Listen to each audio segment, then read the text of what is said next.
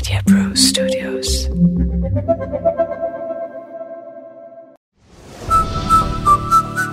Big F M podcast इतिहास नावाची व्यक्ती.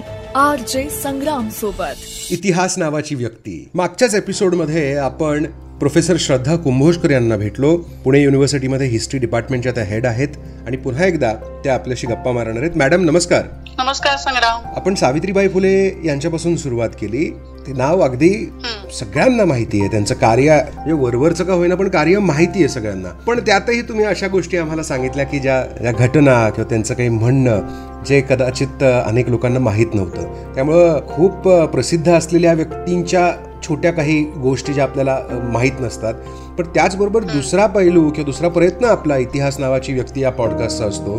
की अशा व्यक्ती ज्यांनी इतिहास घडवला मोठं काम केलं पण त्यांच्याबद्दल आज आपल्याला फार माहीत नसतं. आणि तुम्ही मला प्रॉमिस केलं होतं की अशा एका व्यक्तीबद्दल तुम्ही आज आम्हाला सांगणार आहात. हो संग्राम. खरंय. कोण आहे ही व्यक्ती? डॉक्टर रखमाबाई राऊत असं या व्यक्तीचं नाव आहे. रखमाबाई या नावाने त्या प्रसिद्ध आहे. रखमाबाई ह्या अर्थात नावावरनच आपल्याला लक्षात आलं की ह्या डॉक्टर होत्या. तर भारतामधल्या अगदी सुरुवातीच्या काळामध्ये प्रॅक्टिसिंग डॉक्टर्स पैकी ह्या निश्चितच पहिल्या. डॉक्टर असणार महिला डॉक्टर त्यातही. बंगालमध्ये आपल्याला मला वाटतं कादंबिनी गांगुली यांचं नाव घेता येतं. हो. आणि या बॉम्बे प्रेसिडेन्सी मुंबई इलाका ज्याला म्हणतो यामध्ये डॉक्टर रखमाबाई ह्या पहिल्या प्रॅक्टिसिंग डॉक्टर आहे आनंदीबाई जोशींचं नाव आपण हो, अनेकांनी हो. ऐकलेलं असतं. हो. पण दुर्दैवाने त्या अमेरिकेमधनं आल्या आणि तिथल्या थंडी आणि एकूण सगळी आजारपण त्यांच्याच्याने काही सोसवली नाही. त्यामुळे आनंदीबाई इथं प्रॅक्टिस करू शकल्या नाहीत म्हणजे. त्यांनी जे ज्ञान मिळवलं त्याचा. समाजाला उपयोग फारसा त्यांना करून देता आला नाही दुर्दैवाने. रखमाबाईंचं मात्र असं नाही. त्यांनी खूप मोठी वैयक्तिक लढाई तर लढलेलीच होती. ज्याबद्दल आपण बोलूया. पण त्यांनी पुढे जाऊन इंग्लंडमध्ये जे शिक्षण घेतलं त्याचा इथे येऊन त्यांनी स्त्री आणि बालरोग तज्ज्ञ म्हणून अनेक वर्ष समाजाला त्याचा फायदा करून दिला. एकोणीसशे पंचावन्न साली त्यांचा मृत्यू झालेला आहे. रखमाबाईंचा. नव्वद वर्षांचं त्यांना आयुष्य लाभलं. म्हणजे अठराशे चौसष्ट सालीचा त्यांचा साधारण जन्म आहे. वैयक्तिक लढाई जी होती ती कदाचित इतिहासाच्या अभ्यासकांना माहिती असेल. की हे हे लग्न मला मान्य नाही. या नावाने हा त्यांच्या आयुष्यातला सुरुवातीचा जो पतीपासून काडीमोड घेण्याचा प्रसंग आहे. तो प्रसिद्ध आहे म्हणजे झालं असं की रखमाबाईंचा जन्म झाला अठराशे चौसष्ट साली बंडाच्या नंतर लगेचच काही. काळामध्ये रखमाबाई अकरा वर्षांच्या असताना त्यांचं लग्न एकोणीस वर्षांच्या दादाजी भिकाजी यांच्या सोबत लावलं गेलं. ही तत्कालीन प्रथा होती हम्म. त्यामुळे अकराव्या वर्षी मुलीचं लग्न लागणं अगदीच साहजिक होतं मात्र लग्न झाल्याच्या नंतरही माहेरी राहून रखमाबाईंचं शिक्षण हे चालू राहिलं त्यांचे जे वडील होते डॉक्टर सखाराम अर्जुन राऊत. हे उच्च शिक्षित आणि सुधारकी विचारांचे असल्यामुळे आणि स्वतः ते डॉक्टर असल्यामुळे त्यांची इच्छा होती की आपली मुलगी शिकावी तसंच जावयाने शिकावं परंतु ह्या जावयाला काही शिक्षणाची आवड नव्हती आणि रखमाबाई मात्र शिकत राहिल्या. कालांतराने अर्थातच जसं वयामधलं अंतर होतं तसं शिक्षणामुळे त्यांच्या विचारामध्येही अंतर पडत गेलं. आणि तत्कालीन प्रथेनुसार अठराशे चौऱ्याऐंशी साली म्हणजे रखमाबाई वीस वर्षाच्या असताना पतीने मागणी केली की यांना आता नांदायला सासरी तुम्ही पाठवा ज्याला कॉन्समेशन ऑफ मॅरेज असं म्हणतात.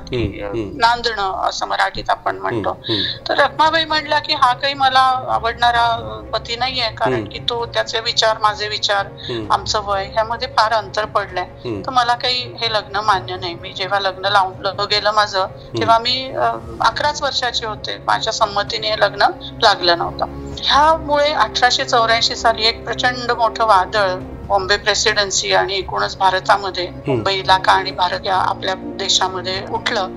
की पत्नीला हे लग्न मला मान्य नाही असं म्हणण्याचा अधिकार आहे का आपल्याला संग्राम जे आजच्या मुलींना आणि महिलांना ऐकून खूप विचित्र वाटेल आपण. विसरतो की आंबेडकर आणि नेहरू या दोघांमुळे जे हिंदू कोडबिल आपल्याकडे आलं एकोणीसशे हो, हो. पंचावन्न छप्पन्न पर्यंत त्याचं सगळं काम हो. चालू होतं त्यामुळे या गोष्टी खूप. सहज आपल्याला वाटतात की या अरे हे तर. असंच असलं पाहिजे. पण हे असं नव्हतं. हे असं नव्हतं. अजिबातच नव्हतं. हो म्हणजे खरोखरीच ह्या डॉक्टर आंबेडकर आणि जवाहरलाल नेहरू यांच्या दूरदर्शीपणाचे आपण आज आपल्याला ते लक्षातही राहत नाही. परंतु हे ही केस आपण रखमाबाईंची बघितली तर सहजगत्या लक्षात येईल की.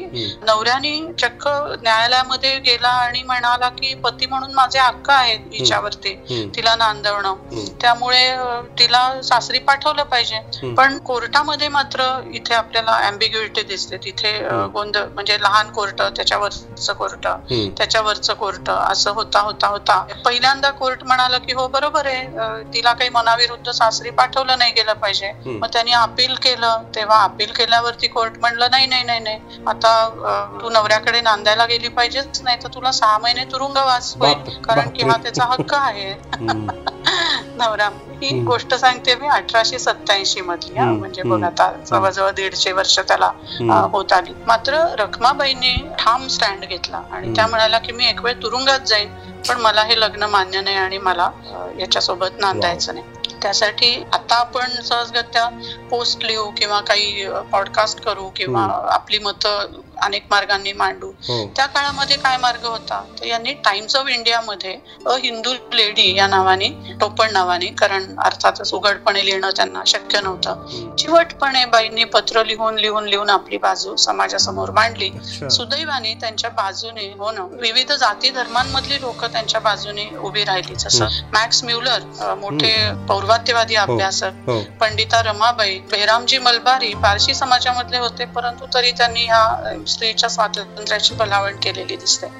शेवटी असं झालं की दोन हजार रुपयांची एक काय म्हणतो आपण तडजोडीची. रक्कम दिली. आणि दादाजीने हा त्या नवऱ्याने रखमाबाईंना काडीमोड दिला म्हणजे आपल्या व्यक्ती म्हणून असणारे जे हक्क आहेत त्यासाठीच्या लढ्याची ही परिणती त्यांच्या वैयक्तिक का होईना सुटकेमध्ये झाली. असं आपल्याला म्हणता येईल. पण पुढं या स्त्रीने आपल्या आयुष्य आता एवढं पुढं मोठं आयुष्य होतं चौसष्ट साली जन्म झालेला आणि हो. साधारणतः हे अठराशे नव्वदच्या दशकामध्ये त्यांची ही सुटका झालेली दिसते आपल्याला हम्म. पुढच्या आयुष्यात ह्या स्त्रीने काय केलं तर या स्त्रीने असं केलं की त्या अठराशे एकोणनव्वद ते चौऱ्याण्णव या काळामध्ये चक्क लंडनला गेल्या आणि. School of medicine for women असं तिचं एक मेडिकल कॉलेज होतं. तिथून एम डी झाल्या. एम डी झाल्या आणि त्यांना अर्थातच मदत करण्यासाठी काय होतं तर लेडी डफरिन या तत्कालीन व्हाईस रॉयच्या पत्नी यांचा एक फंड होता ज्याच्यामधनं त्यांना स्कॉलरशिप सारखं शिक्षण घेता आलं.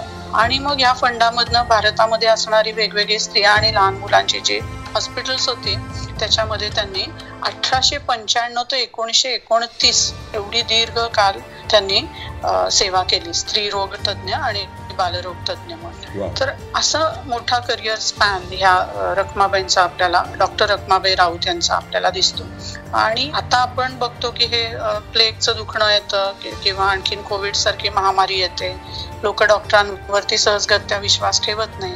तर रखमाबाईंच्या केसमध्ये टाइम्स ऑफ इंडियाचे आपण तत्कालीन अंक बघितले.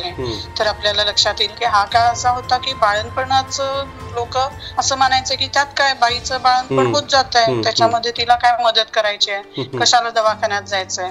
हा तर रखमाबाईंनी एक गाभण शेळी बकरी. आपल्या दवाखान्याच्या तिथे आणून ठेवली होती आणि. त्या शेळीच्या प्रेग्नन्सीच्या सर्व स्टेजेसची त्या टाइम्स ऑफ इंडियामध्ये डेव्हलपमेंट सांगत असत. वृत्तांत लिहून हा. हा म्हणजे कमाल बघतो की आता ही शेळी इतक्या महिन्यांची प्रेग्नंट आहे मग. तिच्यासाठी आपण हे केलं पाहिजे हे हं. केलं पाहिजे हे केलं पाहिजे. आणि क्लायमॅक्स म्हणजे त्या शेळीचं बाळणपण सुखरूप झालं याची बातमी टाइम्स ऑफ इंडिया मध्ये त्यांनी. छापून आणली कशासाठी तर लोकांना कळावं की जसं ह्या डॉक्टरीनबाई शेळीचं बाळणपण नीट करताय हम्म. तसं स्त्रियांचं आणि बालकांचं जे निओनेटल आपण म्हणतो हो. मेडिसिन. ते जन्मजात आरोग्य त्यांना उत्तम मिळावं यासाठी. इतका अभिनव विचार आज तरी आपले डॉक्टर मंडळी करतात का करतच असणार अर्थात कारण. आपण कोविड योद्ध्यांच्या वेगवेगळ्या कथा ऐकतो त्या काळात पूर्वसुरी या करणं. फार वेगळी आणि महत्वाची गोष्ट आहे दुसरीकडे या बाई रिसर्च करत होत्या म्हणजे आता आश्चर्य वाटतं आपल्याला की काय काय केलं असेल त्यांनी. तर त्यांनी मिक्सोमा नावाचा एक ट्युमर असतो. तर त्या ट्युमरबद्दल त्यांनी संशोधन केलं. त्यांच्याकडे वेगवेगळ्या केसेस येत होत्या अर्थातच. तर आसा बीबी नावाच्या एक मुस्लिम स्त्री त्यांच्याकडे आल्या. की अ, पोटामध्ये गोळा आलेला आहे काय करावं? तर तो ट्युमर आहे तो ओळखला रखमाबाई आणि त्यांचे असिस्टंट होते मेजर बॅनेट नावाचे डॉक्टर तर ह्या दोघांनी मिळून ह्या स्त्रीसाठी ट्युमरची शस्त्रक्रिया केली उपचार केले. ती स्त्री उत्तम प्रकारे पुढचं आयुष्य जगू शकली.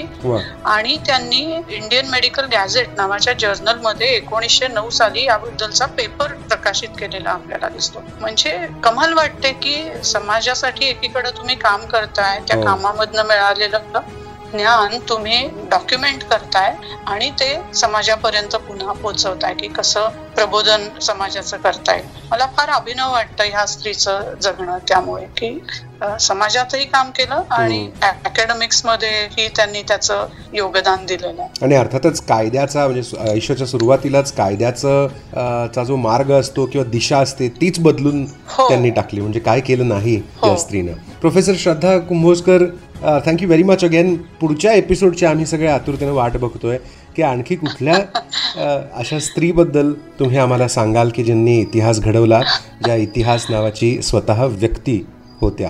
Thank you very much for this. Thank you, Sangram. Big FM Podcast.